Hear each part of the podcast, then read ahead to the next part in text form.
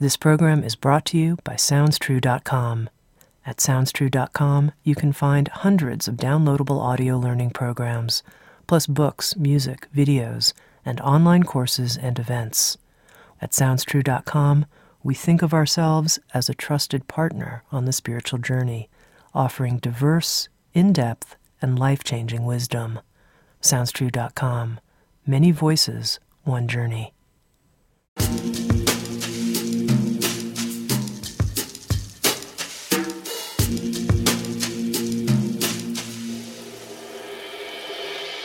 You're listening to Insights at the Edge. Today, my guest is Linda Graham. Linda has been an ardent practitioner and facilitator of personal growth and self transformation for more than 20 years. She draws on her own experiences of healing and awakening, as well as more than two decades of integrative study, practice, and teaching of transformational psychotherapies, vipassana meditation, and life coaching. She's the author of the book Bouncing Back Rewiring Your Brain for Maximum Resilience and Well Being.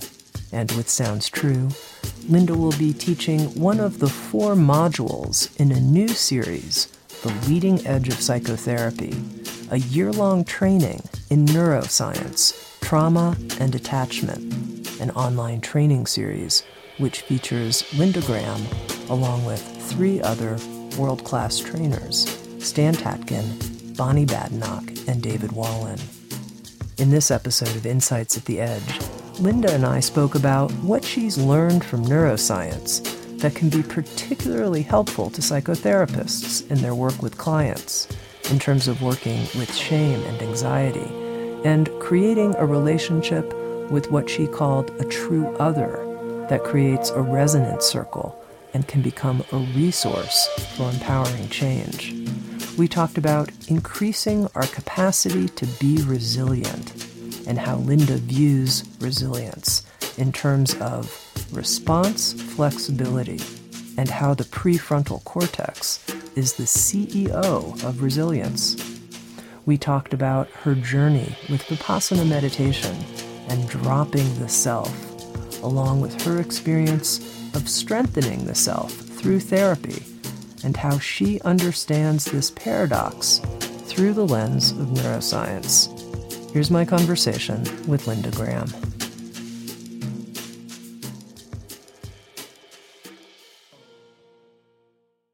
Linda, you're part of a new year long training program from Sounds True that's called The Leading Edge of Psychotherapy. And you're going to be teaching on neuroscience for psychotherapists.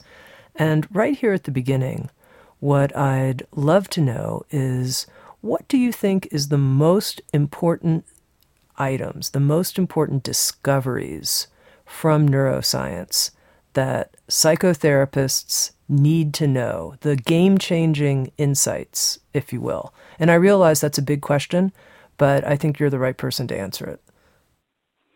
Thank you for that vote of confidence. So, where I would start is the greatest discovery of modern neuroscience is neuroplasticity. That the brain can create new neurons, create new connections among those neurons, create new circuitry, new pathways, new habits of behavior, and new skills of responding lifelong. And we take that for granted now because we know that now in the last 15 years. But for 150 years before that, neuroscience thought that once the brain fully developed, about 25 years of age, that you couldn't teach an old dog new tricks, that the brain was fixed. And now we know that it's possible to change our patterns of responses to challenging life events lifelong. It's very empowering for clinicians and for the clients themselves to know that we can learn to use tools and techniques, we can offer experiences that will shape the functioning of the brain in a wise and wholesome direction. It's very empowering to know that we have ways of choosing the experiences that will shape the brain in ways that will accelerate the process of brain change so that clients can actually feel a sense of mastery and competency and efficacy in their own therapeutic work as they learn to and experience their own brain changing and rewiring. Okay, so this discovery of neuroplasticity, which you say many people now take for granted, but to dig into a little bit, what do you think the limits might be of how plastic our brains are? I mean, are only to a point, or what about people who have really severe trauma from early in their life? Are our brains that malleable, really? um, so there are limitations. There's limitations simply as we get older, and the brain changes less quickly and less plastically than when we were younger. I mean, the greatest mm, growth in the brain is from zero to three years of age. So as we get older, the pace will slow down. If there's any kind of organic impairment, if there's some kind of neurochemical imbalance or a structural malformation or you know if there's been addictions for a long time then it's much harder for the brain to change. And the impact of trauma is significant especially if it started young and especially if it's been chronic. Nonetheless when we learn how to create conditions of safety create conditions of openness and receptivity when there is a relationship between the client and the therapist where there is mindfulness and awareness, where there's compassion and acceptance, where there's a sense of trust and safety, then the brain becomes more receptive to change. And so we deliberately use the tools and techniques that will encourage or foster the plasticity of the brain. It's important to realize that um, probably the best thing to do is to repeat the experiences that we're trying to install or create the changes in the brain again and again and again, that the brain learns from repetition. So we may learn to do a gratitude practice, or we may learn to do a memory deconsolidation reconsolidation practice, or we may learn to do a hand on the heart exercise to calm down the nervous system. But the most important thing is to be able to repeat those experiences so the brain has a chance to install it in long term memory. Now, you, you also mentioned that we now know things about how to accelerate brain change. So that's interesting to me. What, what do we know about accelerating?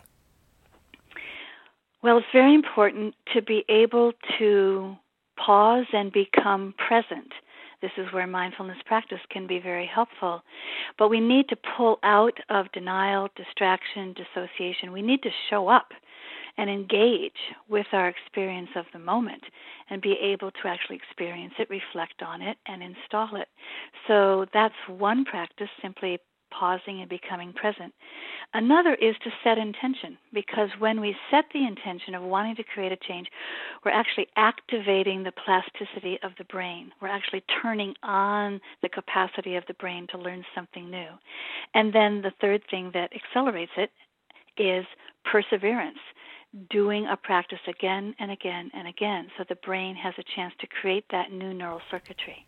Now, help me understand how just my intention helps activate neuroplasticity or helps open that possibility. Just my intention?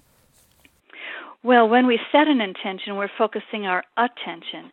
And when we focus our attention on our experience, then we're activating the parts of the brain that want to process and learn about that experience. So um, there's a focused mode of attention uh, processing in the brain, and there's also what would then be called the default network of processing in the brain. Both can be used to create brain change, but when we're focusing our attention and intention, we're deliberately guiding or creating the changes in the brain that we want. So, for instance, when we do a compassion practice or when we do a forgiveness practice. But when we let go of the guardianship of that attention and let the brain go into its mental play space of the default network, then the brain starts making its own links, its own associations, its own connecting the dots in new ways. And that's where we get insight, it's where we get our own intuitive wisdom. We can access that through daydreams and reverie.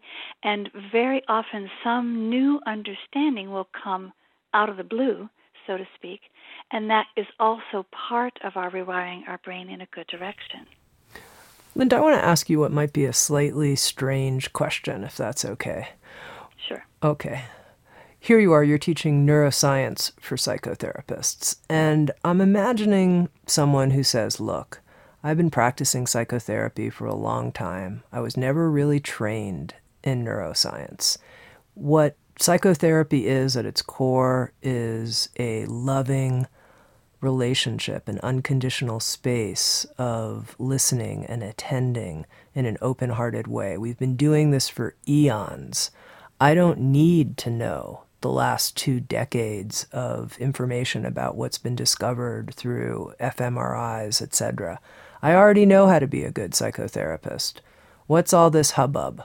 What would you say in response to that? Well, um, I said in my book that we don't need to understand how the carburetor in our car works or how a fuel injection system works in order to be able to drive our car. And that's completely true. But it can be interesting to peek under the hood, peek inside the black box of the brain, and understand what's happening with our clients as they mourn the loss of a pet or as they struggle to make a decision when there's an inner conflict about that, or when they're having trouble managing their anger or their anxiety or their shame. It can be very illuminating, it can be informative about what's happening inside of the brain so that we can guide it in a good direction. So, to me, the neuroscience is simply validating yes, everything you just said, that the mindful empathy that we bring to our clients in a therapeutic session creates the conditions for changes in the brain of our client. So, when, to me, when I know how the brain works, I have more conviction. I have more faith in the tools I'm about to offer my clients. The other thing that I think neuroscience informs us is that everything we're doing in therapy really is an experiment on the part of the client. We they want to go in a different direction. We try this, try that, try something new, and see if it works. See if the the mind and the sense of self stays open to a new possibility, or whether it contracts and closes down again. And so the neuroscience can inform us what's happening in the brain as we stay open or as we contract again. And as the science validates there are many tools we use. We may use them intuitively out of our own experience to help clients shift out of the negativity bias of the brain, out of the contracted automatic survival responses in the brain, to more openness, receptivity, the larger picture, the bigger perspective.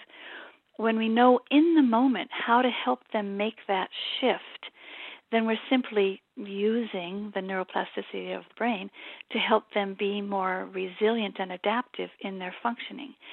So, of course, people have been doing good therapy for a long, long time. People have been doing good trauma therapy for a long, long time. But as we understand the conditions in the brain that help a client recover from stress and trauma, then we can accelerate that process. So, let's look under the hood a little bit. And you've given this example of a therapist introducing a new possibility to someone, and mm-hmm. they're open or they're closed.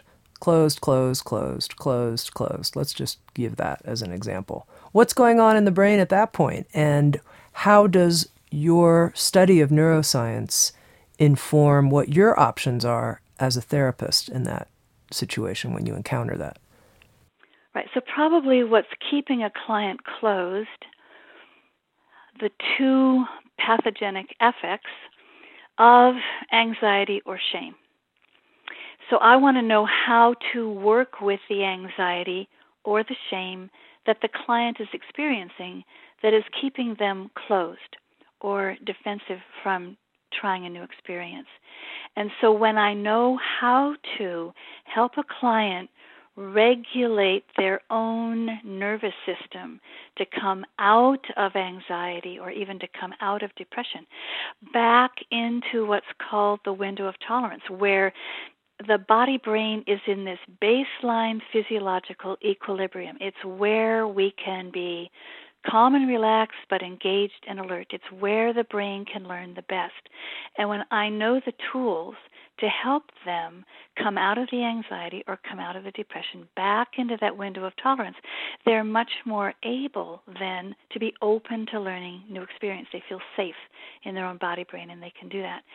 When I'm working with shame, which is really the biggest derailer of our resilience altogether, if I can set up a relationship with a client where they feel safe, heard, understood, validated, accepted, clinicians may know how to do that very well on their own. But when I can pay attention to a client staying open with me in the relationship or closing down in the relationship with me, not necessarily closing down to the problems they're facing, closing down in the relationship with me.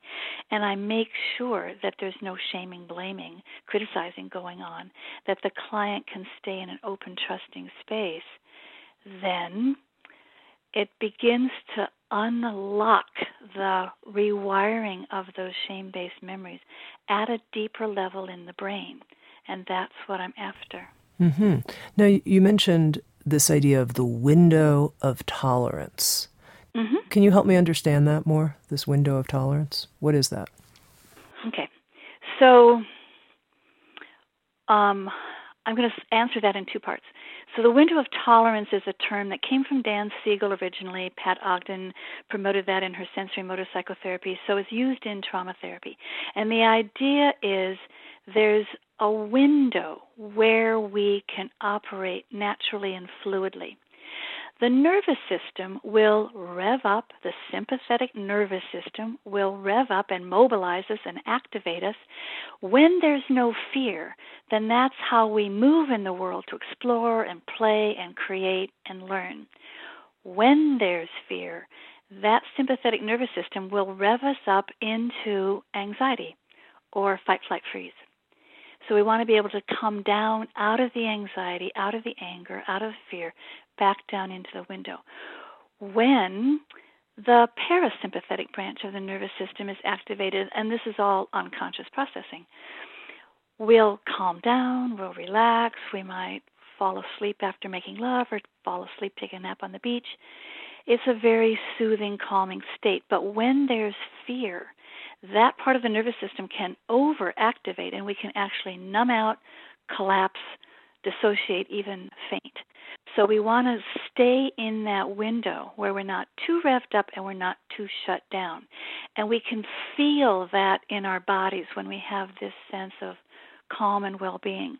Now, that idea of the window of tolerance has been sophisticated by Stephen Porges' polyvagal theory, where adding, he he talks about the social engagement system that we use to assess whether the situation we're in is safe or dangerous.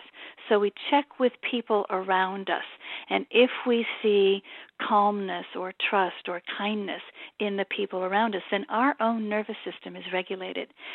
So that is very, very similar to the window of tolerance. We use that social engagement system, and therapists use the social engagement system all the time to create a sense of safety. The neuroception of safety, it's an unconscious resonance that we create with the client. We use that to create the safety in the therapy. If the client um, senses a sense of danger, their sympathetic nervous system might activate. If there's a sense of life threat, they might go all the way to the deactivation of numbing out and collapsing. So those are sort of maps, they're theoretical maps that give us a guideline to pay attention to the connection, the actual neural resonance between us and a client in a therapeutic session. Now, when you find you're with a client and you sense that the person doesn't feel safe, you, you can sense that. What do you do, hmm. and what have you learned from your studies of neuroscience that will help that person feel safe and trusting? So, first, I want to ask the client to share with me their experience. I may be noticing something, I may be accurate, but I'm asking the client what they're noticing about their own experience. So, one of my favorite interventions of all time is What are you noticing now? What are you noticing now? So, I'm asking them to be present and to be mindful. And if they can share their experience with me, or if I can pick something up in their facial expression or in their body language, then I'll ask, can we explore what's happening right now here in the room between you and me? I just ask them if it would be safe enough to explore that. If it doesn't feel safe, I would ask them if they're willing to hear from me what I'm perceiving and I want to check it out with them, whether it's accurate. So I open up the exploration, but I do see how they respond to that exploration as we go forward. In your book, Bouncing Back, you talk about this idea of the therapist being a true other. You introduce this phrase, a true other, and how important this is. And you talk about the resonance circuit in the brain. And I wonder if you can explain that for our listeners. Okay, so the phrase true other to the true self comes from my mentor, Diana Fosha, who developed um, accelerated experiential dynamic psychotherapy. And Diana says that the roots of resilience are to be found in the felt sense of being held in the mind and heart of an empathic, attuned, and self possessed other. So that connection, that relationship in the resonance circuit of the two people is what begins to create the sense of existing, being important, being accepted, belonging that we need to feel calm in our nervous system. But my understanding now, I've learned this since I wrote the book, Barbara Fredrickson, in her book Love 2.0, talks about a kind of resonance that happens when two people, as in therapy, but two people are in physical proximity. So we're not on our, you know, smartphones or our iPads. Physical proximity, eye contact, where there's a shared emotional experience and there's a mutual sense of care and concern that would happen in therapy, then what happens is that the neurochemistry of the two people begins to synchronize. The neural firings in the brain begin to synchronize in traditional terms, that would be called entrainment.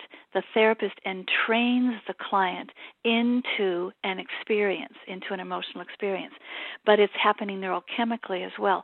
And when that happens, that sense of resonance is what creates the safety in the nervous system for the client to be able to be open and receptive to a new idea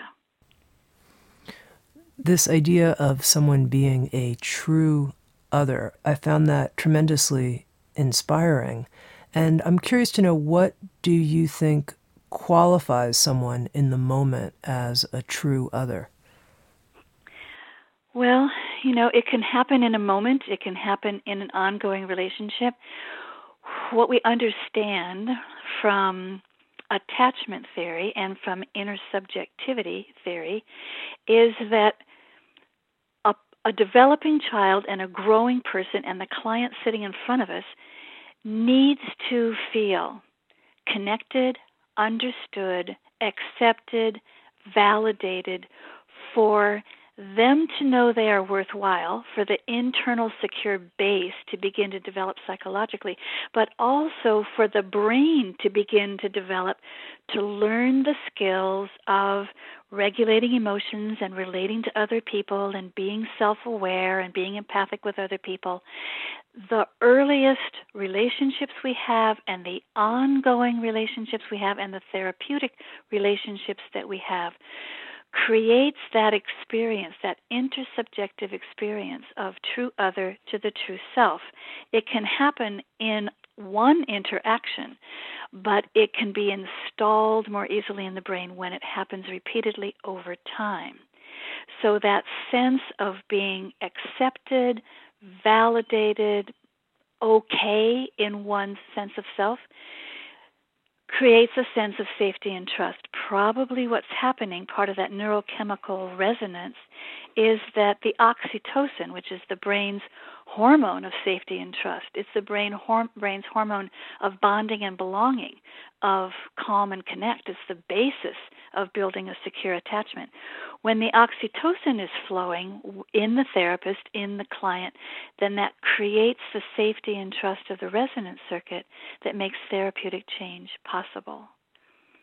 You know, you've used a couple of times this interesting phrase when such and such is installed in the brain, this phrase installed, as in some new experience, like, I feel safe with this true other. This gets installed. What do you mean by that? And how does something get installed in my brain? It makes me think a little bit of like, you know, some kind of software going into my computer. Does the brain really work that way? Oh, the brain is so much more than a computer. Um, and part of that is because a computer operates on electrical signals and the brain operates on electrical and chemical signals. So, what I was just talking about, the oxytocin, the neurochemistry, is part of how a brain works. It's not just electrical learning. So, an installation is simply transferring an experience from the moment to short term working memory to long term memory storage in our implicit memory bank. So, you know, we value our conscious explicit processing, but we operate most of the time on our implicit unconscious, if you will, memory storage. So say there's a positive experience between the client and the therapist. Feels good in the moment. They reflect and talk about it in the session. It's real. It gets reflected and repeated so that the client can install it in their memory. If the client spends a few times in the next days or weeks remembering that interaction and remembering what that interaction felt like in the body. Remember in Diana's quote, it was a felt sense of being held in the mind and heart. So when the client practices re evoking that felt sense of feeling safe and loved and cherished in that moment with the therapist, that begins to install it in our long term conscious memory, but also in our long term implicit memory. Then, a couple weeks later, there's a moment of startle or upset or disappointment or difficulty or whatever's going on with the client. And the client can re evoke that memory, that felt sense of that memory of that moment with the therapist, and they're resourced. That's a resource that they can use in that moment to meet that difficulty. So it's now available to them in their long term memory and they can call it forward. Linda, you focus in your work, among other things, on resilience and helping mm-hmm. people cultivate and become more resilient. And when you were talking about this relationship with a true other, and when that becomes a resource for us, how then we become more resilient. Can you help me understand the connection there? First of all, how you define resilience, and then how this resource, when I need it, is going to make me more resilient. Okay, so resilience, the capacity to cope with adversity, to cope with challenge and crisis, to be able to respond flexibly, adaptively, skillfully to the ups and downs of our lives. has been studied traditionally in terms of a temperamental quality of grit or determination, just the capacity to endure and plow through. But more recently, it's studied as the capacity to build coping strategies. And then it's really being studied in terms of response flexibility. And the more able we are to respond to new, difficult, stressful, potentially traumatizing situations with response flexibility, the more resilient we're going to be. So there was a beautiful article in the February 11th, I believe, 2016 issue of the New Yorker about how people learn to become resilient and it's based on a lot of research.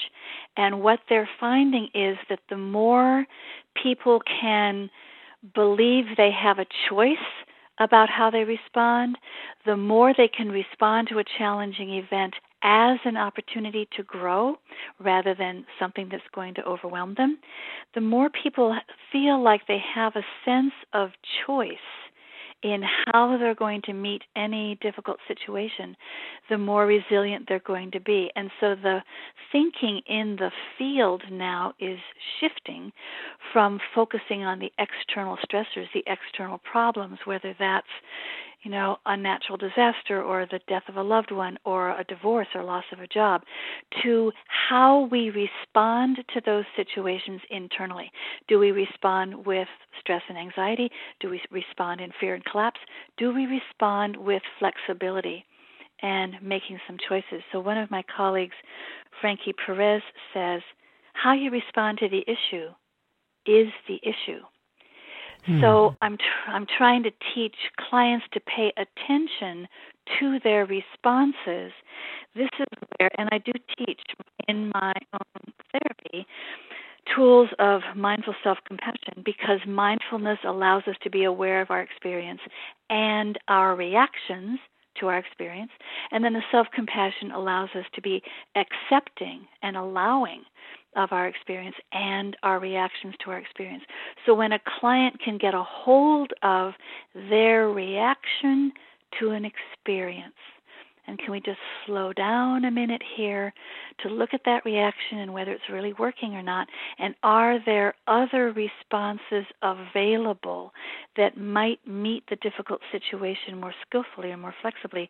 Then that is shifting the client from being reactive to being responsive and being resilient. So the resilience I really focus on as response flexibility, as one of my friends, Janet Friedman, says, catch the moment, make a choice. And this relationship in the heart and being loved by a true other, how does that play into the feeling that I have, oh, I have a choice? So one of the things I said earlier was that shame is probably the biggest derailer we have of our resilience. The sense of being unlovable or not good enough or a failure or, um, you know, I, I can't do this. When that can be healed in the therapeutic relationship, and it's healed by the therapist accepting the client exactly as they are and exactly as they're responding and behaving. Oh, given what you've experienced, given what's happened to you, it's perfectly understandable that you would feel and behave the way you do. And creating that acceptance, seeing the true self of the client, the capacities that are there, even if they're overwhelmed or buried temporarily, begins to help the client accept themselves. And when they can stop shooting on themselves or criticizing themselves or judging themselves or berating themselves or putting themselves down, when they can just accept, oh, I'm a human being, this is happening, this is a pretty normal response to an abnormal event, when they can accept themselves, then they can begin to perceive possibilities, options, different choices that they might have because they're not so busy and caught up defending themselves or running away from themselves. They can just accept and then try something new. So the relationship of acceptance you know, Carl Rogers said a long time ago, the curious paradox is when I accept myself exactly as I am, then I can change. So the therapist offers that acceptance, the client experiences that acceptance from the therapist, from themselves, and then they can begin to change.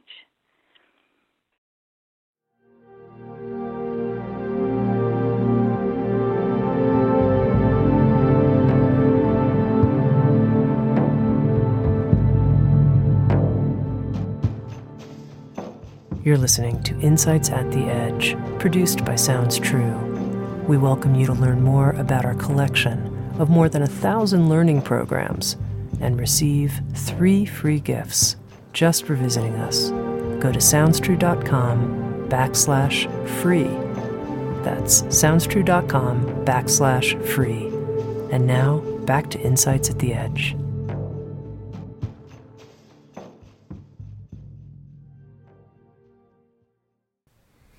Now, interestingly, in terms of talking about resilience, and I'm wanting to make a link here to your work with neuroscience for psychotherapists, you talk about the prefrontal cortex as being the brain's CEO of resilience.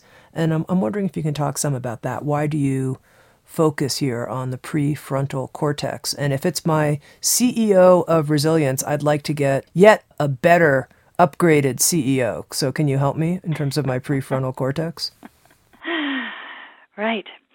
So, that's a big question, actually. So, the prefrontal cortex is considered the center of executive functioning in the brain. So, we know that as the center that allows us to analyze a situation, um, discern options, make a decision, make a judgment, put together a plan. That's what traditionally is called the center of executive functioning. Now, the prefrontal cortex does much more than that, and it, it integrates many deeper layers of the brain. So when I'm looking at what Dan Siegel offers as the functions of the prefrontal cortex, that it allows us to regulate the body and the nervous system. It allows us to manage a broad range of our emotions, positive and negative. It allows us to quell the fear response of the amygdala. So that those qualities right there, we're not just making an analytical decision about our response, we're actually using our own somatic resources, our body based resources, to become more resilient. The prefrontal cortex is what allows us to attune to our own experience and to attune to someone else's experience and receive the attunement of someone else to our experience. It allows us what to empathize, to get a felt sense and make sense of our experience and somebody else's experience and to receive their empathy. It's what supports and fosters our self-awareness, our sense of who we are and a continuity of ourself as we move through time. But Dan identifies the, the prefrontal cortex as the structure that supports response flexibility in the brain. The prefrontal cortex integrates input from the lower brain and the higher brain, from the left and the right hemisphere. It integrates a sense of past, present, and future. And so it is the structure that we rely on for response flexibility. How do we strengthen the functioning of the prefrontal cortex?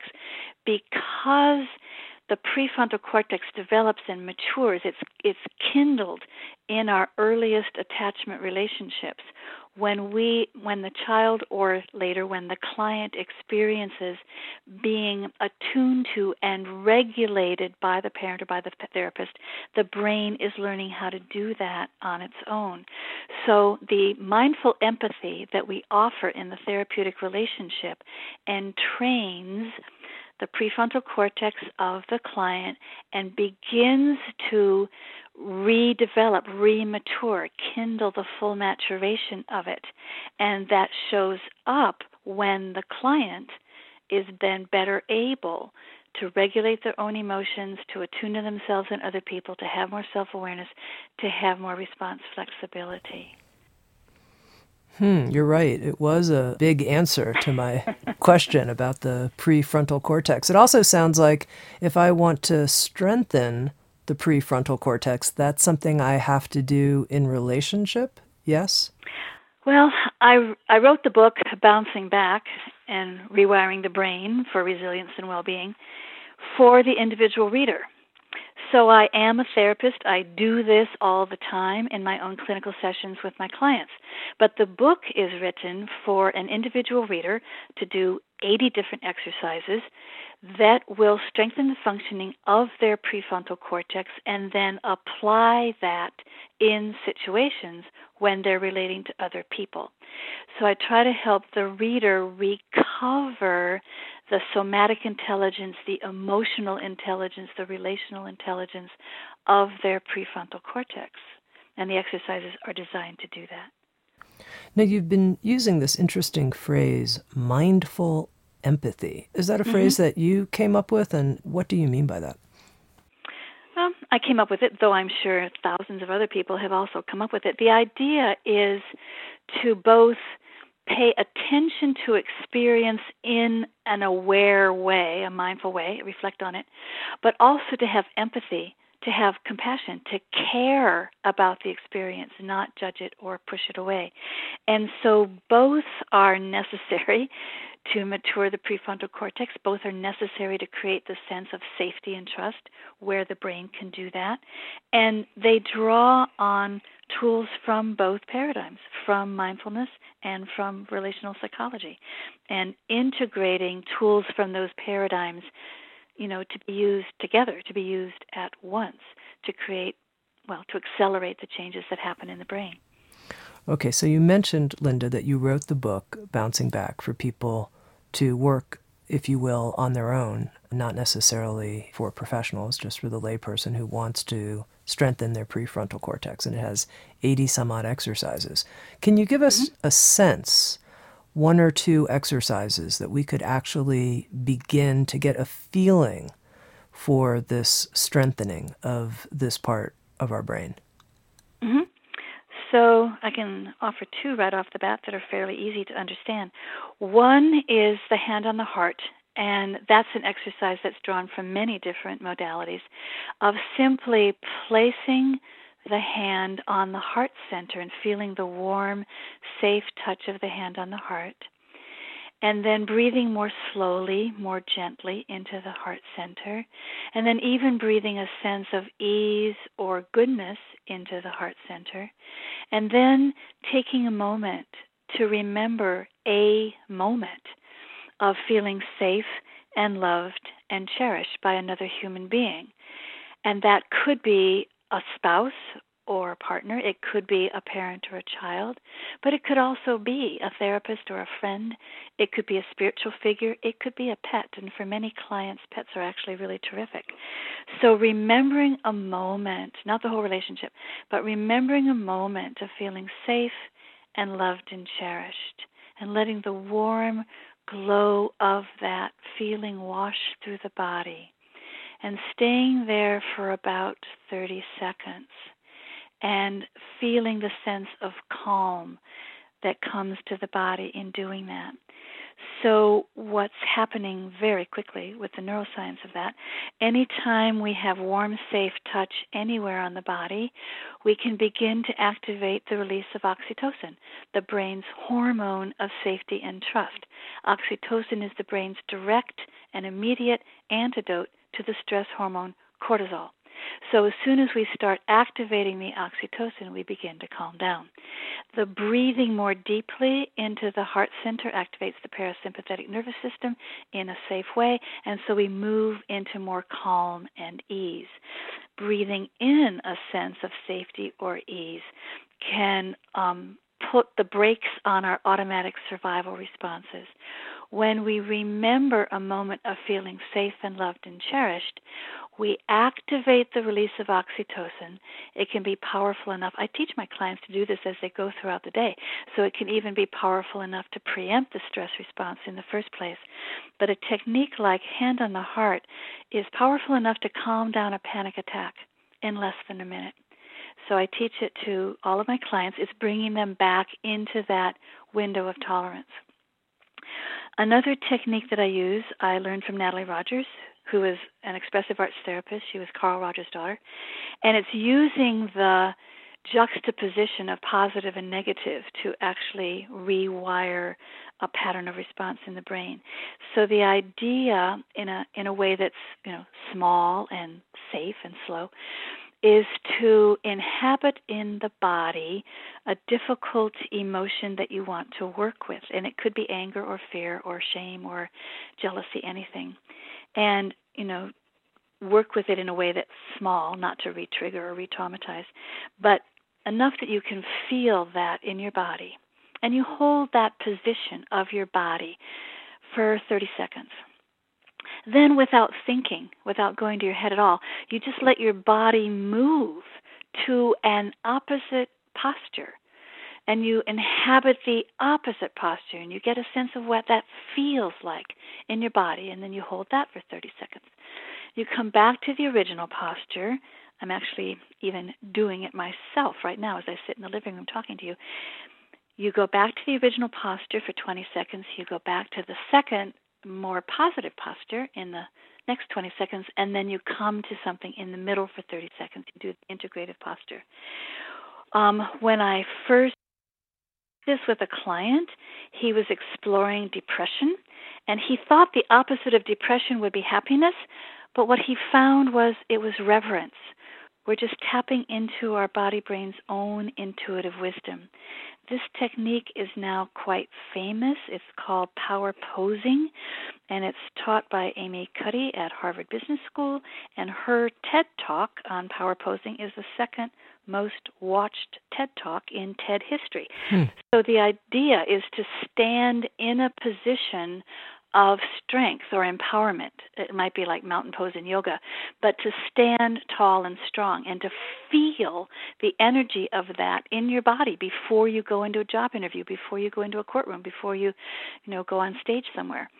So we're using the somatic wisdom of the body to shift our physiological state. When we do that enough, it actually can rewire the brain's patterns of responding to a new or difficult situation. Now, Linda, I'm going to ask you a question that may show my ignorance here, but that's okay. So, in those two examples that you just gave us, which I appreciated, I could feel how the sense of somatic intelligence was increasing and how I was receiving new information and increasing my mindful empathy, if you will, for my own experience. But I mm-hmm. don't understand how that connects yet to strengthening the prefrontal cortex, what the connection is there to that part of the brain. So, how I would make that connection is when I teach these techniques, what I'm really teaching, like the Trojan horse, is that the clients can not only learn a technique, but they can learn a technique that will shift the functioning of the brain. They can learn a technique that will harness the brain's neuroplasticity. They can learn a technique that will create brain change. When the client learns that about themselves, oh, I can use and master techniques that allow my brain to function in a different and better way.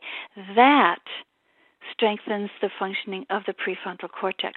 That strengthens their center of executive functioning because they're learning how to make choices.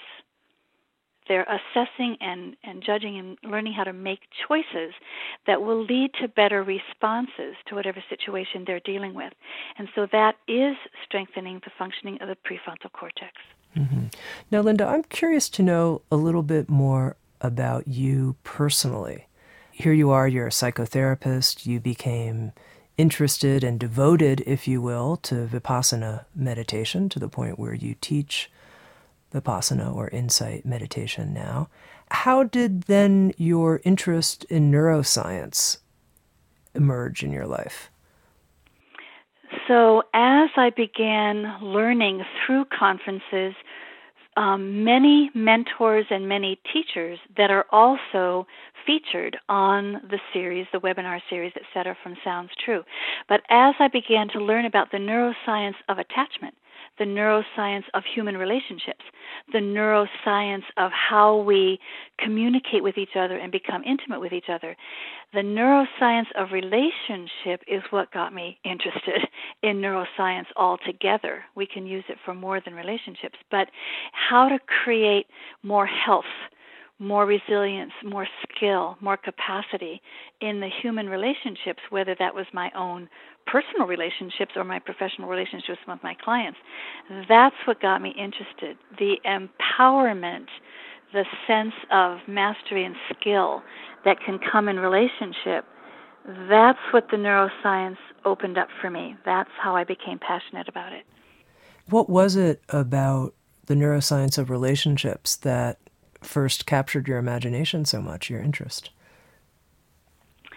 Mm.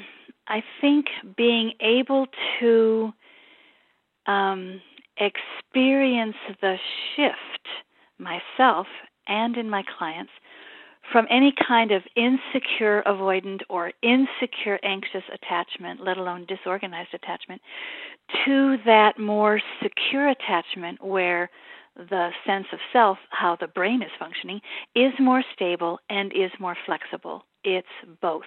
And coming into that sense of more stability, more flexibility at the same time, for me, but also for my clients, that's what I wanted to learn how to do better.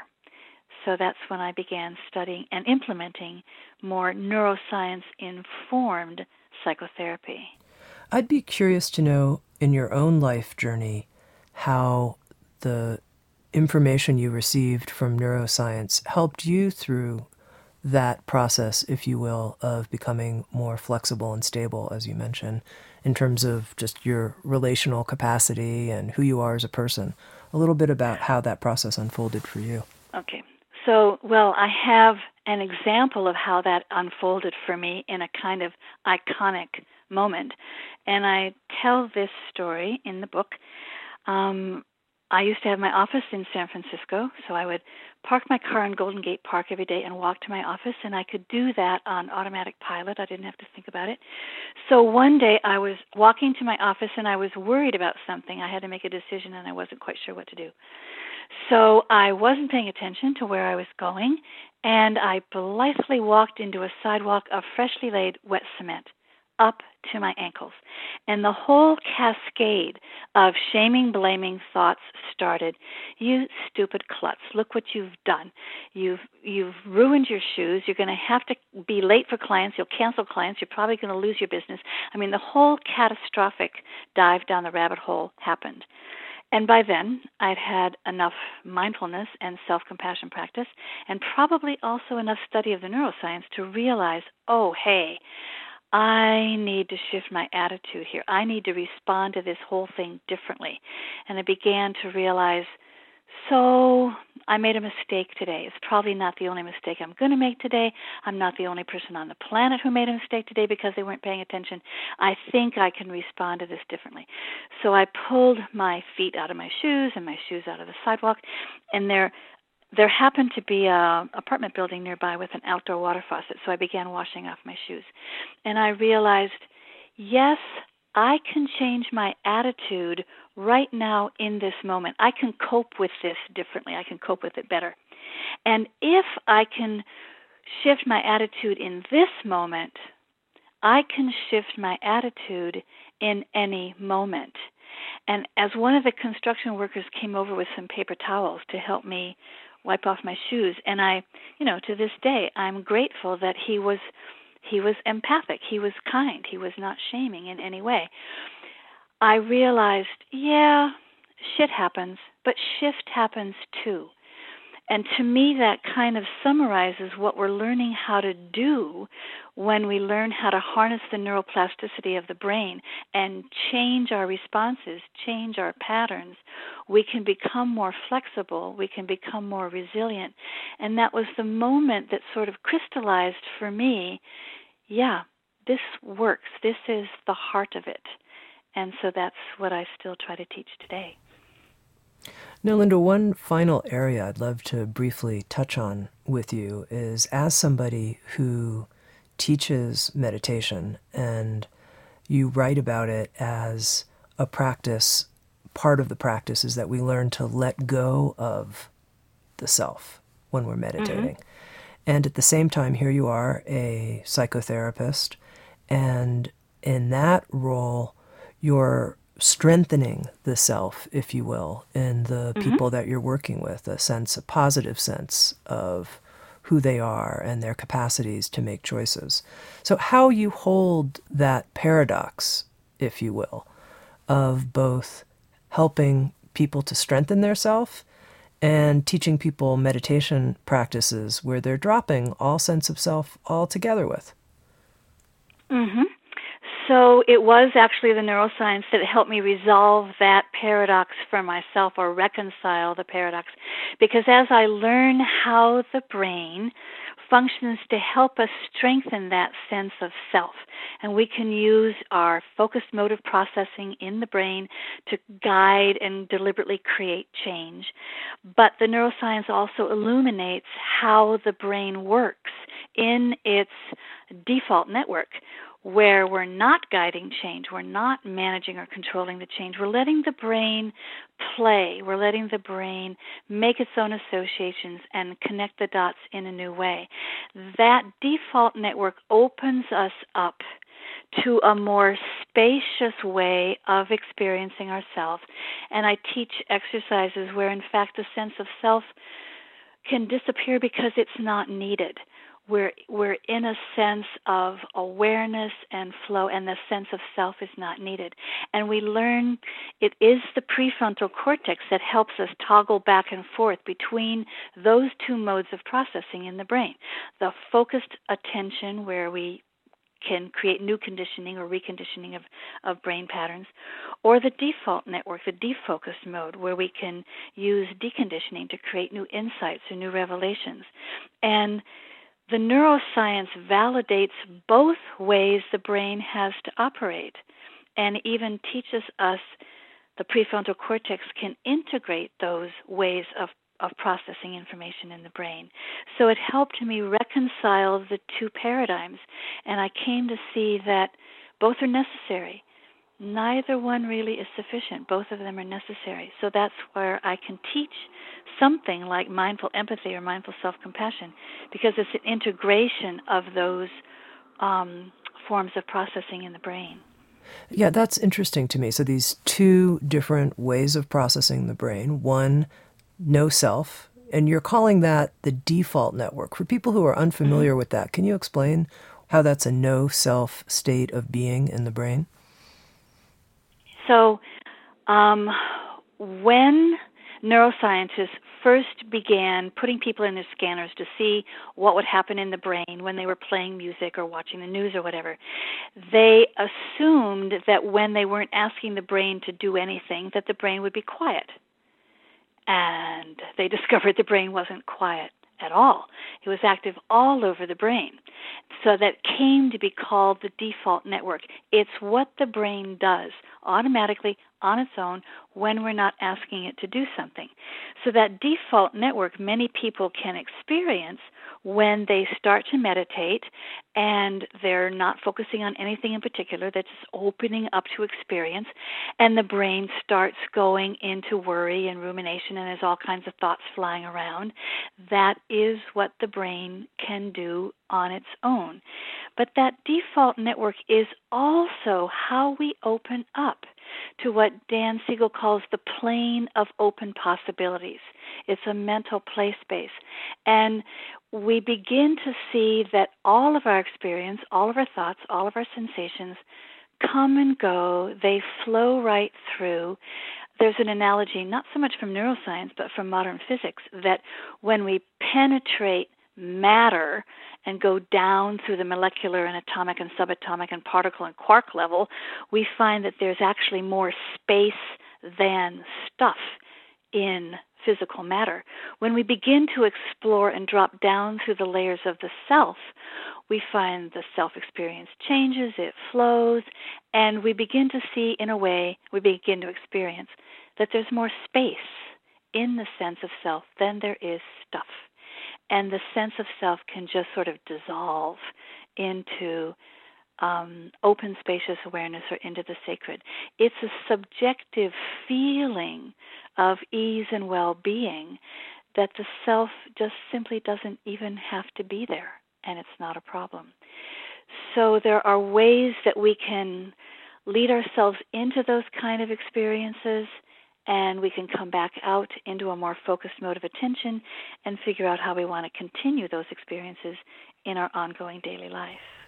So I'm with you in terms of having this open plane of possibility and mm-hmm. exploring that, as well as having a more focused mode of being and mm-hmm. feeling a sense of self in that focused mode. The question mm-hmm. I have is the integration of those two and how your understanding of neuroscience has helped you understand these two existing at the same time, how they're integrated. Um, well, I guess it's more of a foreground background kind of thing, and that the neuroscience helps me know that the prefrontal cortex allows me to choose which mode of processing I want to have in the foreground and which one is operating in the background.